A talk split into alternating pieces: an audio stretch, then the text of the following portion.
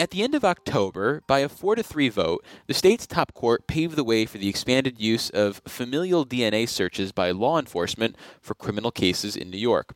The ruling was rooted in the idea that the state's Commission on Forensic Science, which we discussed in a recent episode of the Capitol Press Room, did not overstep its statutory authority when developing rules and regulations for the use of this DNA search. For more on the issue, we're joined by Beth Haroules, an attorney with the New York Civil Liberties Union, which wrote a brief to the court expressing their privacy concerns with familial DNA searches by law enforcement. Welcome back to the show, Beth. Hi, good to be here. Thank you. It's our pleasure to have you again. So, for starters, is it fair to say that while there may be some larger philosophical issues at play here, which we can get into, the question in this case and before the State Court of Appeals was one of authority and specifically whether a state agency had been empowered by a 30 year old law to write rules and regulations for familial DNA searches? This case was very narrowly crafted. It did not raise any of the Fourth Amendment issues around familial DNA searches. It was a separation of powers case. Whether or not the New York State Division of Criminal Justice Services had been delegated authority back in the 90s by the New York State Legislature to permit a familial search DNA technique that did not even exist in the 90s. Obviously, the Court of Appeals, in a 4 3 decision, determined that there had not been a violation of separations of power. We obviously disagree with that decision. We think that there was no way that the state legislature would have decided in the 90s to completely and fully delegate to an executive agency significant policy determinations around DNA search techniques that didn't exist at the time. They were very concerned, the legislature in the 90s, with balancing privacy rights against criminal justice determinations. With the Court of Appeals decision in Stevens determining that there was no violation of separation of powers doctrine, the court has really opened up an enormous kettle of fish here in terms of executive agencies making significant policy decisions and putting the thumb on the scale of criminal justice concerns without consideration of privacy issues. Well, I want to go back to something you said about the fact that the technology and the way it's utilized now didn't exist and wasn't maybe on the minds of state lawmakers 30 years ago. But when we think about some of the big, say, U.S. Supreme Court cases, whether it's about abortion or maybe other rights to privacy and like digital spying, it, it seems like the conversation comes down to the framers' uh, intent, you know, guys from the 1700s. So isn't there precedent to say that we have living laws and living constitutions that are interpreted and administered by whether it's state or federal officials years down the line? Well, I mean, we do and we don't, right? I mean, we have a construct that our federal Supreme Court is wed to, at least in the context of gun laws, right, as to what was the original framers' intent. And it does not permit for you know the passage of time and the evolution of society. I think what we do have here in the stevens case is very clear articulation and we raised these legislative statements that were made by the new york state legislature in the 90s that were very very concerned about the newness of the technology the fact that the technology had the potential obviously to evolve both for the good and for the bad. And they were very concerned about ensuring that innocent people's right to privacy, and that's almost a direct quote from the legislative record at the time, had to be considered with respect to the creation of this data bank and the storage and routine testing of convicted felon DNA samples. So I think the legislative history here actually set up guardrails that were hmm. really disregarded in the Court of Appeals determination here. It's hard to read the case and without shaking your head and saying it was very, very clear that the legislature was guarding its purview to make significant social policy determinations and to weigh the interests.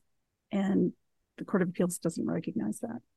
Well, you made the argument that they were concerned about, say, routine testing. And from reading the regulations that were adopted in 2017, it seems like they set up a test with a pretty significant barrier to pass before actually doing these familial DNA searches. And that includes having a significant public safety threat, and investigators generally have to exhaust all reasonable investigative efforts, or they need to face exigent circumstances. And, how I guess we've seen that play out is some of the state state attorneys saying that less than 10 familial searches are done each year. So why wouldn't you look at that and say, yeah, there seems to be a, a pretty narrow construct uh, of regulations that could be in keeping with uh, what lawmakers adopted 30 years ago?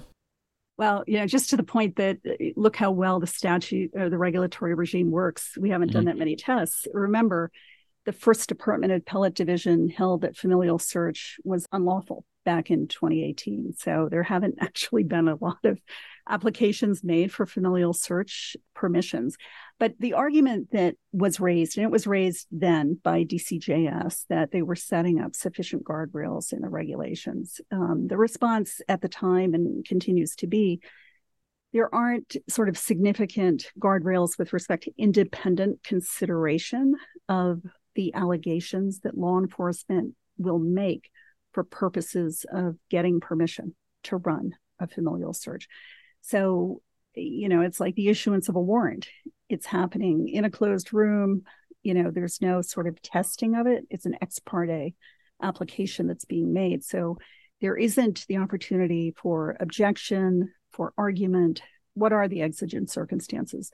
What are the law enforcement techniques and leads that you've run down and you can't find anything further but for this degraded sample that you need to test to see if it might potentially match up against a convicted felon such that you open up the door to potential related males to that convicted felon who might have some information. I mean, it's a very attenuated process that rests on, we think, two sort of flawed pillars. One of them is assuming that a family member of a convicted felon might have a propensity to engage in criminal behavior or to associate with people who may have engaged in criminal behavior. And secondly, and more from the sort of technical perspective, what constitutes a probability that a degraded DNA sample at a crime scene actually, quote unquote, matches sufficiently that law enforcement should be allowed to go down that road of interrogation, evaluation, location of relatives who themselves are likely completely innocent, but who will suffer the collateral consequences of having this interaction with law enforcement. So, you know, when you think about the fact that the convicted felon DNA data bank is comprised largely of men of color, their DNA samples, um, you've already skewed the quote unquote innocent population of relatives um, to skew in favor of identifying exclusively males of color who are related to people who are in the convicted felon DNA data bank.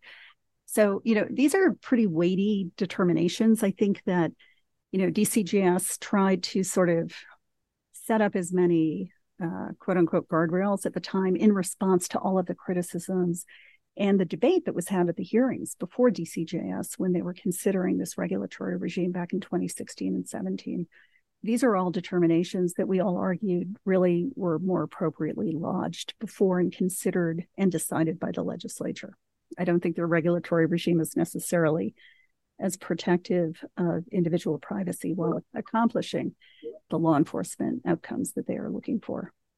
Well, turning to the future, in the aftermath of this ruling, we got legislation that would ban this technique, underscoring what legislative sponsor argues is kind of a critical juncture in the fight against discrimination and the protection of civil liberties. Is that the direction you would like to see the legislature go? A broad prohibition? Or do you think a thoughtful bill could be written that would potentially allow for the use of familial DNA searches by law enforcement? We have always at the NYCLU um, been opposed to and would support a ban on familial DNA searching. You know, I think that what we would be looking for, and, you know, in this country, right, if you look at the FBI, the FBI does not permit familial search DNA samples to be stored in the federal DNA database. It's not permitted to be stored in state databases. It just it can't be used, it can't be tested what we have in New York are a number of local DNA databases, including the database that the NYPD accesses most frequently, which is maintained by the New York City Office of the Chief Medical Examiner. I think what the legislature should be doing is considering in 2023 24 the DNA regime that was set up back in the 90s. There have been advances in both genetic testing there are lots of implications for genetic privacy. There are implications for convicted felon DNA, data banking. The science has gone beyond, you know, it's not just junk DNA that's out there in, in these databases. So I think what we've seen across the country is a patchwork with respect to familial DNA. We've got outright bans in Maryland and the District of Columbia, which I believe is the basis on which existing bill that has been introduced, it doesn't speak to um, the OCME database, the local databases, which could in fact be repositories for familial search profiles. The legislature really should be shining a light on the current state of DNA technology. Obviously, that's dangerous because you could end up going down a road of permissions for techniques that no one would want to see adopted here. But I do think that the science is pretty clear. The position of the FBI is pretty clear, even law enforcement. You know, if you generate leads that are less probable to match a perp, you're generating an enormous number of leads, all of which you either have to chase down as law enforcement or you make decisions about which ones to pursue and which ones not to pursue. And I know during the debates around the regulatory regime, um, there were concerns articulated by law enforcement that there could be liability if they failed to pursue all the leads that were generated. Um, so I do think, you know, even at the end of the day, law enforcement acknowledges that there are limits to this particular technique in terms of actually generating leads that will result in crime resolution and you know people being locked up but again i think you know we're not at that point yet. I certainly hope that the legislature will take this stevens decision as a wake-up call um, for them to actually engage in a fully informed discussion and debate that allows them to weigh and balance the competing interests here. Well finally in this discussion, do you feel like there is a meaningful difference between the familial searches that we're talking about and say partial match result from say a, routine search uh, of a DNA database? Yes, I do actually, and and you know we've had this debate also over the years. Um, a partial match is basically an unintentional potential for a match, right? you set stringency levels as you know the actor who is doing the dna profiling and the matching and there has been sort of an unintentional you know this is matching on 10 of the 13 alleles. Maybe there's something here we should look at. Whereas the familial dna profiling is intentionally setting these parameters for potential matches and then intentionally going into the state DNA database, the local DNA databases, um, to run the profiles to see how many potential hits are going to kick out. So it's a very intentional action as opposed to an unintentional act. When the partial matching technique was first being discussed, it was only in the context of sex crimes where you would have degraded samples from rape kits that had been lingering completely untouched and deteriorating over the years because law enforcement did not, in fact, process rape kits. And there's a lot of reporting on that. And so what was advanced was this partial unintentional matching technique actually was a way to sort of absolve law enforcement for not appropriately processing sex assault kits. And, you know, there was an awful lot of discussion around the fact that, you know, these kits needed to be processed because potentially you would be finding actors who had committed sexual assault.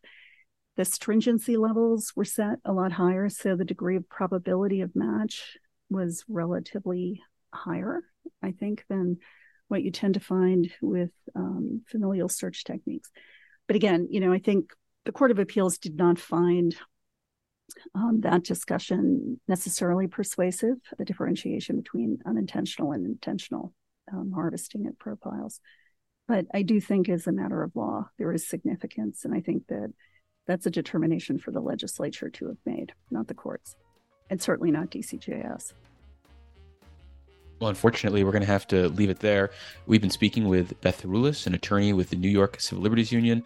Beth, thank you so much for making the time. I really appreciate it. Great. Thank you for covering this.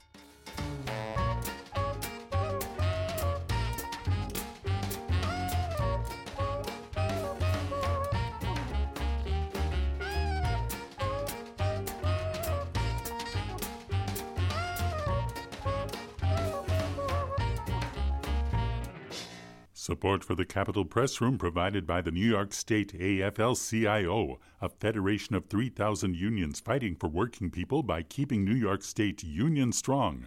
Visit unionstrongny.org for more information. Join us again for Capitol Press Room, a production of WCNY Connected, Syracuse.